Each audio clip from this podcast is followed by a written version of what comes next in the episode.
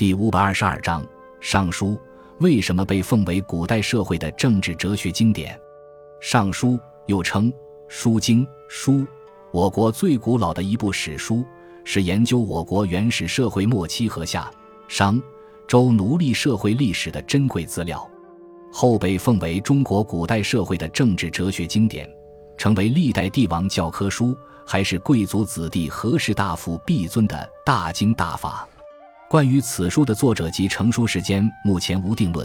相传是孔子由编定的，目的是将此书作为教授弟子的教材。但今人对此说法颇有争议。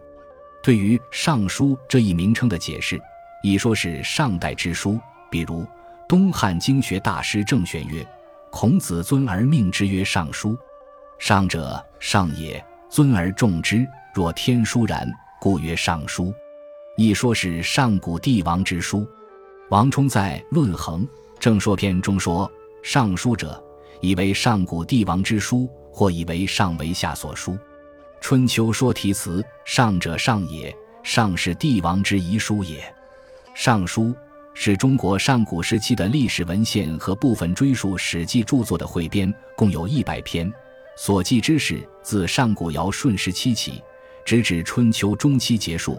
共计约一千三百多年。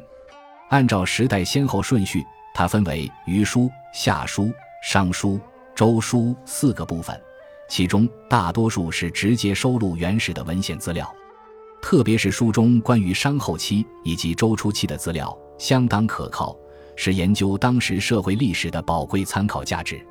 少部分后人所做的用来叙述上古时代传说的文章，如虞夏和部分商代的文献。则是根据传闻写成的，可靠性较差。书中收录了虞、夏、商、周各代的典、谟、训、告、示、命等文献。具体的说，典是对史实的记载，谟指的是君臣的谋略，训指的是臣子开导君主的话，告指的是君主勉励臣下的文告，是指的是君主训诫大众的誓词，命指的是君主的命令。另外。还有以人名标题的篇章，如《盘庚》，以事为标题的篇章，如《西伯堪礼》；以内容为标题的篇章，如《洪范》等。该书有今文《尚书》与古文《尚书》之分。今文《尚书》是由秦博士浮生传承下来的，《尚书》是用当时通行的隶书写成的。相传，他把该书藏在自家屋壁中。才躲过秦的焚毁和楚汉的战乱，得以保留下来。所谓的古文《尚书》，是西汉景帝时的鲁公王毁坏孔子旧宅时，无意间在墙壁中发现的。这部《尚书》是用古文写成的。今古文《尚书》在篇数、字数、经学解释等方面有所不同。相对今文《尚书》而言，古文《尚书》流传范围较小。